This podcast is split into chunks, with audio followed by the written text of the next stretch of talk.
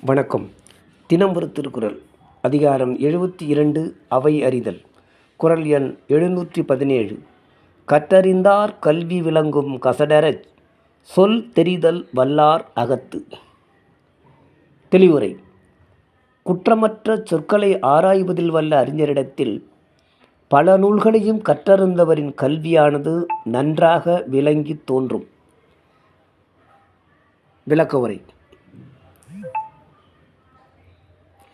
நல்ல அறிஞர்களின் நடுவே பேசினால் பேசுவோரின் அறிவுத்திறன் கேட்பாருக்கு நன்கு தெரியும்.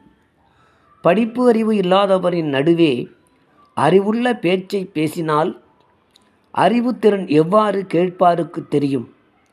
மேலும் அறிஞர்களின் அவையிலே அறிவுள்ளவர்கள் பேசினால் அவர்களின் அறிவும் மேலும் வளரும்.